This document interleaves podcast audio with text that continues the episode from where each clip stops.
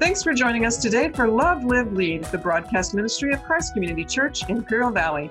The church office is open Monday to Friday, 10 a.m. to 4 p.m. at 590 West Orange Avenue in El Centro, or call 760 337 9400 for information or for prayer. Christ Community Church has three campuses in El Centro, Brawley, and Calexico, plus a congregation in Spanish. As we navigate the end of the COVID 19 quarantine season and transition to in person regathering, we encourage you to find up to date information about events and each campus's worship service schedule when you follow us on social media, on our website at www.cccIV.org, or simply download the CCCIV app. You'll find the direct link to the app at www.cccIV.org forward slash get the app, or when you text CCCIV app to 77977.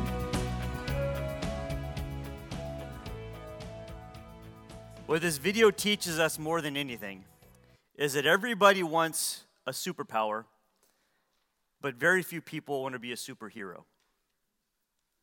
If you go back and you listen to this video again, which superpower would you have if you could have any superpower in the world and why?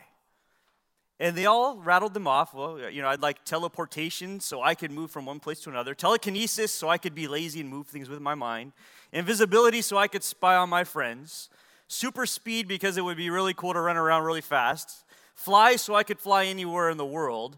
You see a pattern developing within the human nature with all of those responses, and every single one of those kids said, I want this superpower for a very selfish reason.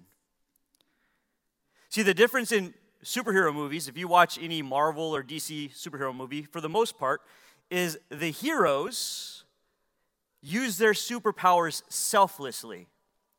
The supervillains abuse those superpowers and they use them to their own advantage. Is this not correct?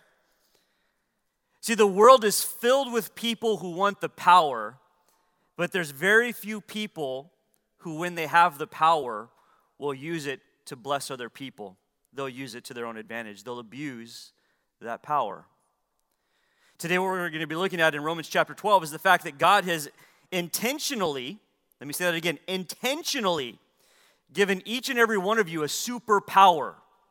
He's given you something that we call gifts, charismata in the Greek, and the word means something that you have been given or graced, favor bestowed upon you that there's no way you could have procured that on your own. You could not have gained that advantage on your own. It's an absolute gift that has been bestowed upon you. And every single one of you, as a believer, as a part of the body of Christ, have been given one of these gifts.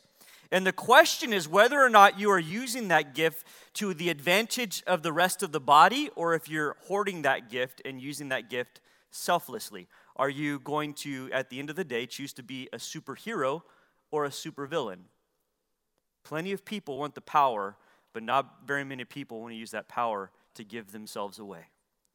Let's look at what Paul says here, Romans chapter 12. Let's just pick it up at verse 1 because we went over verse 1 and 2 last week. I promise we'll do more verses this week. We're going to get all the way to verse 8 this week. So let's look at verse 1.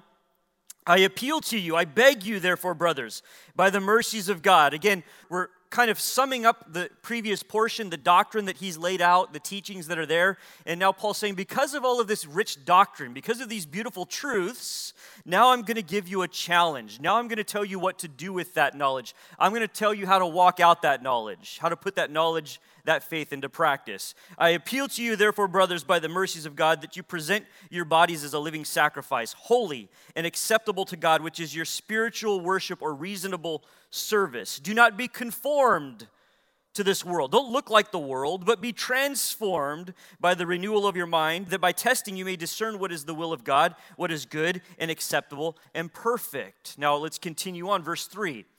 For by the grace given to me, I say to everyone among you not to think of themselves more highly than he ought to think, but to think with sober judgment, each according to the measure of faith God has assigned. For as in one body we have many members, and many members do not all have the same function, so we, though many, are one body in Christ and individually members of one another having gifts that differ according to the grace given to us, let us use them. If prophecy, in proportion to our faith. If service, in serving. The one who teaches, in his teaching. The one who exhorts, in his exhortation. The one who contributes, in generosity. The one who leads with zeal. And the one who does acts of mercy with cheerfulness.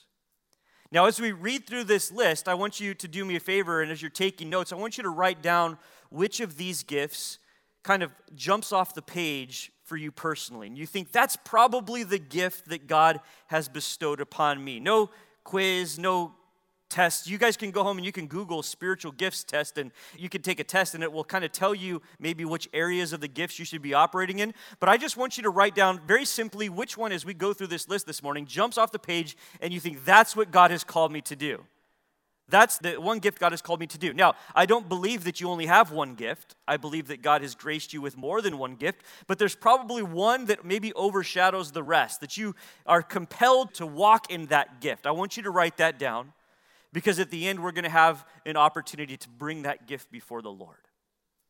Again, let's look at this one more time, beginning verse 3. Let's take this now, and we're going to kind of tear this apart. For by the grace given to me, I say to everyone among you not to think of himself more highly than he ought to think. This portion where we begin to look at these gifts, these charismata of the Spirit, these gifts that have been given, it begins here with the word grace. I want you to see something that's going to take place here. There's going to be a process of building that will happen. Again, if you have your notes there, I want you to take out your notes, and I want you to begin this by looking at this call by Paul to have a humble mind. And we're going to build on this to the point that we're going to see some strength come into the body, but it has to begin with a humble mind. He says, By the grace of God given to me, I'm begging you to not think of yourself more highly than you ought to think have a humble mindset, okay? Now, this text begins with grace, and I love this because Paul was a man who knew the grace of God. Here's a man who went around persecuting the church. He did everything that he could to try to put an end to the gospel spreading, right? But on the road to Damascus, he was graciously met with the vision of the Lord, and it stopped him dead in his tracks, and his life was changed in that moment. Here's a man who would go on and who would say in Ephesians chapter 2, speaking of grace, we're not saved by works, right? It's by grace you have been saved through what? Through faith. And that even that faith is not even of yourself. Even that faith is a gift of God. You're not saved by works lest any of us should brag about our salvation. Salvation at its core is a gift of grace, something that you cannot earn, something that you do not deserve. He is a man who understood grace. And the only way that you're really truly going to have a humble mindset here this morning is if you understand that what God has blessed you with, you do not deserve. That takes humility.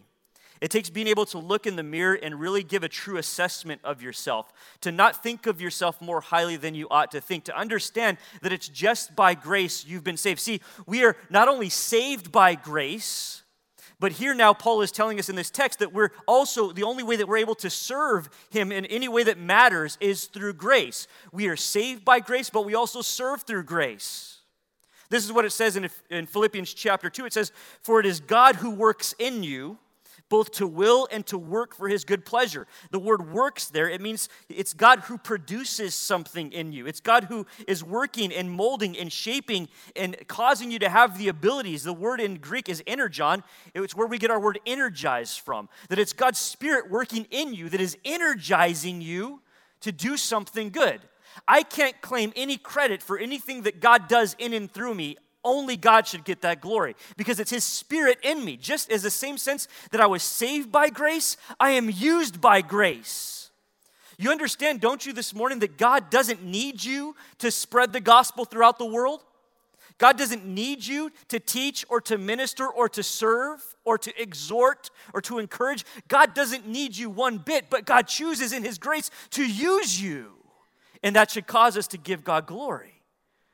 Right? There's something that is very important in having this humble kind of mindset and understanding, Lord, I don't deserve this. This is not something that you bestowed because you saw some sort of great worth in me. This is just here, whatever your gift is. The only reason why this gift is in me at all is because you graciously bestowed this so that you could bless your body.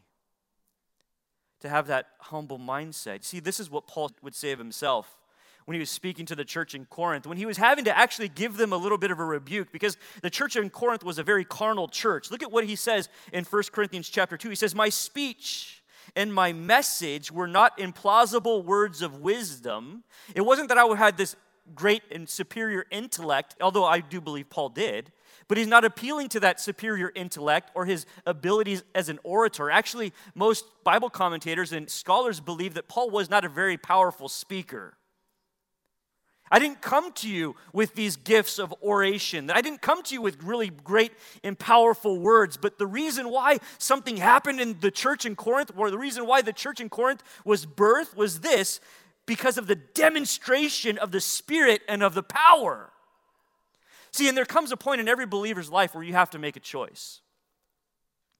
You have to make a choice between trying to minister or serve God in the flesh or deciding that, you know what, I want to empty myself of this flesh and I want to serve God in power. And the only way that that happens is when I'm serving God in the Spirit, when I acknowledge that it is Him in me and through me and has nothing to do with me at all. So, where will you be? How will you decide to exercise this gift? Again, Paul saying the only way that I even have the ability to share this with you at all is because of God's grace. And I'm telling you that you also should not think of yourself more highly than you ought to think. See, here's the great danger when we start to discover our gifts and the way that God has gifted us, right? And the way that He's deposited these, and I would even say invested these gifts within us. The danger is that we lose sight of the gift giver and we get lost in the gift. And our ministry becomes more about what we can do than what God can do in and through us. See, that's when we become puffed up. When we become so puffed up, we think, man, look at how God has used me. Look at what God is doing. Look at how I was able to deliver that message or help that person or give that donation or whatever it may be. And we become so consumed with ourself that we forget that it isn't about us at all. It's about God doing something through us. Don't think of yourselves more highly than you ought. Don't get lost. Don't puff yourself up, right? This type of an attitude, this humility that we speak of often in our sermons, it doesn't come naturally to the man of flesh. It just doesn't right? We have a tendency to think of ourselves first. We walk into a room, and the first thing we do is we look around the room and we see maybe who looks like us. Who can I identify with? Who can I connect with? We don't walk into a room and think about people who are needing connection, people who are needing to be ministered to. Right? Our natural tendency for the most of us is to look into a room and say, What can I gain from these people? What can these people do for me? rather than what can I do for these people. That's a natural fleshly tendency. But the humble mind, the man that is really walking and operating in an attitude of humility, that has to be cultivated.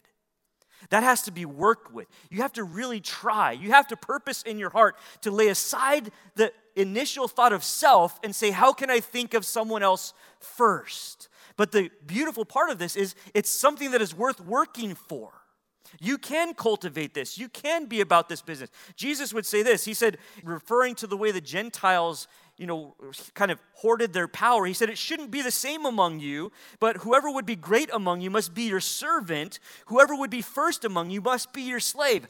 How can you cultivate an attitude of humility in your life? It's by looking at people around you and asking yourself this question How can I be a slave to that person? How can I put that person's needs above my own? You know what? If we're going to be honest with ourselves, we're hypocrites if we do that when we walk into this building and we don't do it when we walk into our homes.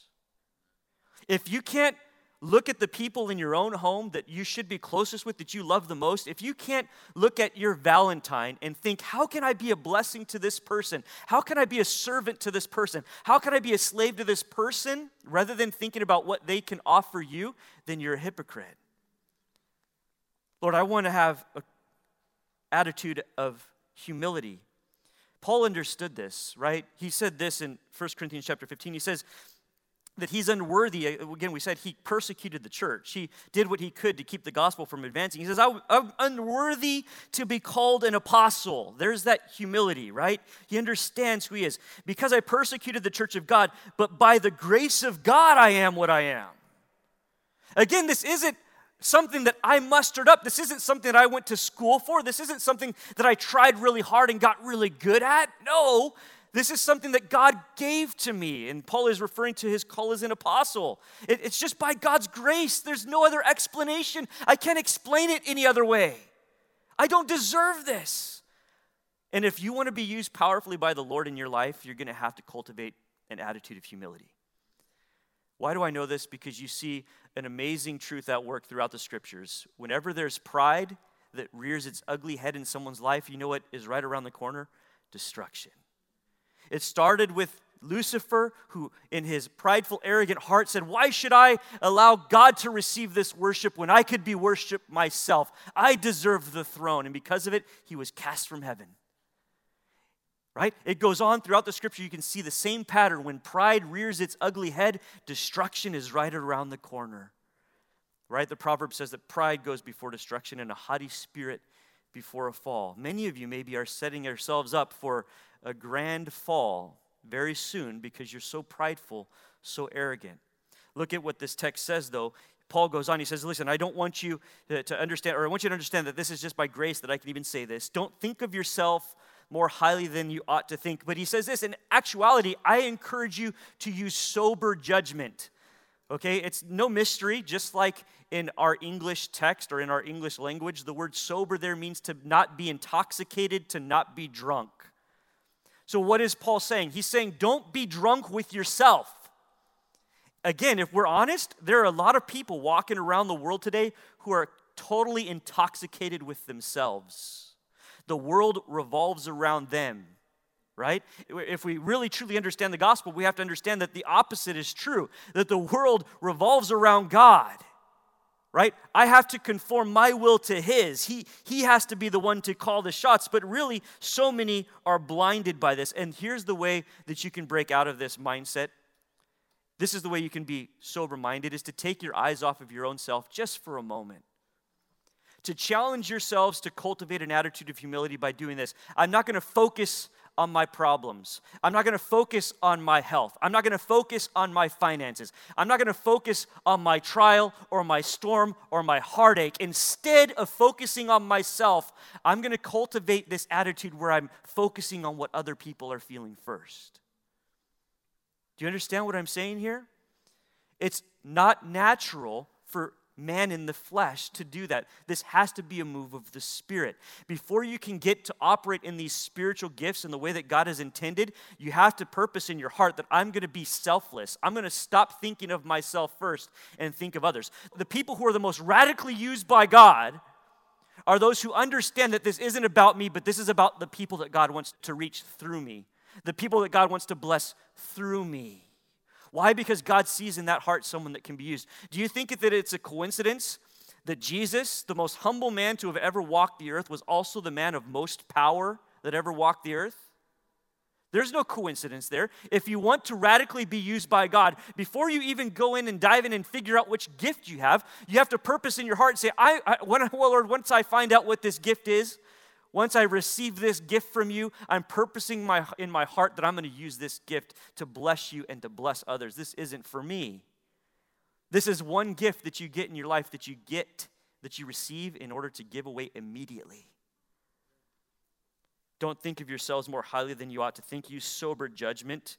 And then he says this that, that just as everyone has received a certain measure of faith, some of you this morning are struggling with whether or not God wants to use you you're struggling, and maybe you even know that you have a gift and you have this like burning, this heart that you know you need to be more involved, but you're still sitting in the bleachers, you're sitting on the sidelines, and you're watching the game take place, and you know that God has called you to participate, but you're struggling with whether or not you're worthy. You're struggling with whether or not you're able. And the good news that I have to offer you to today is that I can answer those questions for you. You absolutely are not worthy and you absolutely are not able. But it isn't about you, it's about God. So get off of your butts and into the game. Right? So listen to what he says here. He's going to move on. Look at, he says, For by the grace given to me, I say to everyone among you not to think of themselves more highly than he ought to think, but to think with sober judgment, each according to the measure of faith that God has assigned. God has given each of you a measure of faith, and He's going to give you enough faith to carry out that gift, to flesh that gift out, to use and utilize that gift. Now, look at this. Verse 4. For as in one body we have many members, and many members do not all have the same function. Now, pause there for a moment.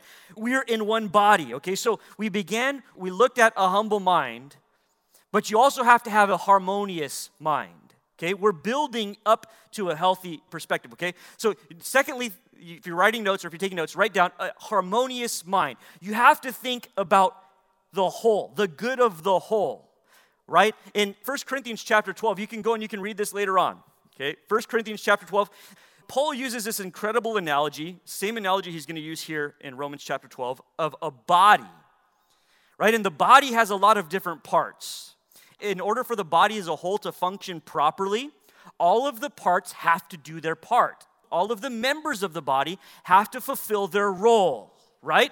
And so Paul says this Can the hand say to the rest of the body, I don't need the rest of you? Can the eye say to the ear, Look, because you don't see, I don't really need you? No, you need to be able to hear, you need to be able to see, you need to be able to walk. You need the whole body. The whole body it has to be in harmony together in order for fruitfulness to take place, in order for these gifts to really truly flow. Every member has to do their part. Every single one of you this morning has to do your part, right? So again, he says they're members of the same body, but we don't all have the same function. That word in the Greek, it can mean roles, it can mean office. So we don't all have the same office, we don't all have the same roles, we don't all have the same function. We're very different in the way God has made us and what God has called us to do and how God has called us to serve. And that's okay, right? That's absolutely okay. This is what it says in 1 Corinthians chapter 12 verse 7. It says this, "To each is given the manifestation of the Spirit for the common good." In other words, to every single one of us, God has given a gift to use for the good of us all. You have a gift that God wants to use in order to bless the rest of the body. How many of you guys watched the Super Bowl this last week? Some people, a lot of people probably watched the Super Bowl. So you know, after Tom Brady wins his seventh Super Bowl with a second team, now it's pretty much undeniable that that's the GOAT, right? The greatest of all time. It's an acronym for greatest of all time. He's the GOAT, the greatest football player ever. But here's the thing, right? He's a 43 year old middle aged man with a dad body. Let's be honest. A dad bod, right? If the entire team was made up of Tom Brady's, they would have been run over in the Super Bowl. I don't care if he's the greatest of all time or not. Do you want Tom Brady running the ball from the backfield? You do not. Do you want Tom Brady blocking on the offensive line? You do not. Right? Tom Brady is not Tom Brady unless the entire team is fulfilling their role, fulfilling their function. They're a part of a bigger picture. And he understands this as a teammate that I can't do what I do unless the guys around me are doing their part, unless they're taking this just as seriously as I'm taking this. And here's the thing that I want you to understand on that team, every player on that team is important to the success of that team. The Buccaneers do not win the Super Bowl if every player doesn't do their part. How can I say that this for certain? Because if you watched the game, did you see the Chiefs punter right? That has to be the most overpaid guy on the entire team. It said in all of postseason, before the Super Bowl, he had punted like once or twice the entire postseason, right? On the field one or two times before the Super Bowl, like not really used much at all. So the guy's rusty. The Chiefs punter gets out onto the field and he shanks a couple punts. I mean, one punt goes nine yards, right? You can't win a game if your punter punts the ball for nine yards. It's not going to happen. I don't care how great of a quarterback you have. Every person serves a role, serves a purpose within the body. And here's the struggle is a lot of times we look at ourselves and we look at the way God made us and we look at our gifts and we think, well, because I can't preach or because I can't lead worship or because I'm not a good teacher, that I don't serve a purpose or that my gifts are not valuable to the rest of the body. They absolutely are. Not everyone's going to be the greatest of all time quarterback. It's just not going to happen.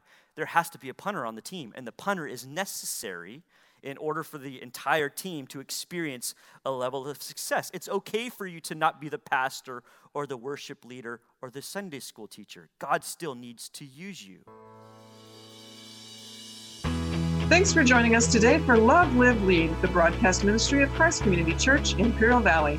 The church office is open Monday to Friday, 10 a.m. to 4 p.m. at 590 West Orange Avenue in El Centro, or call 760 337 9400 for information or for prayer.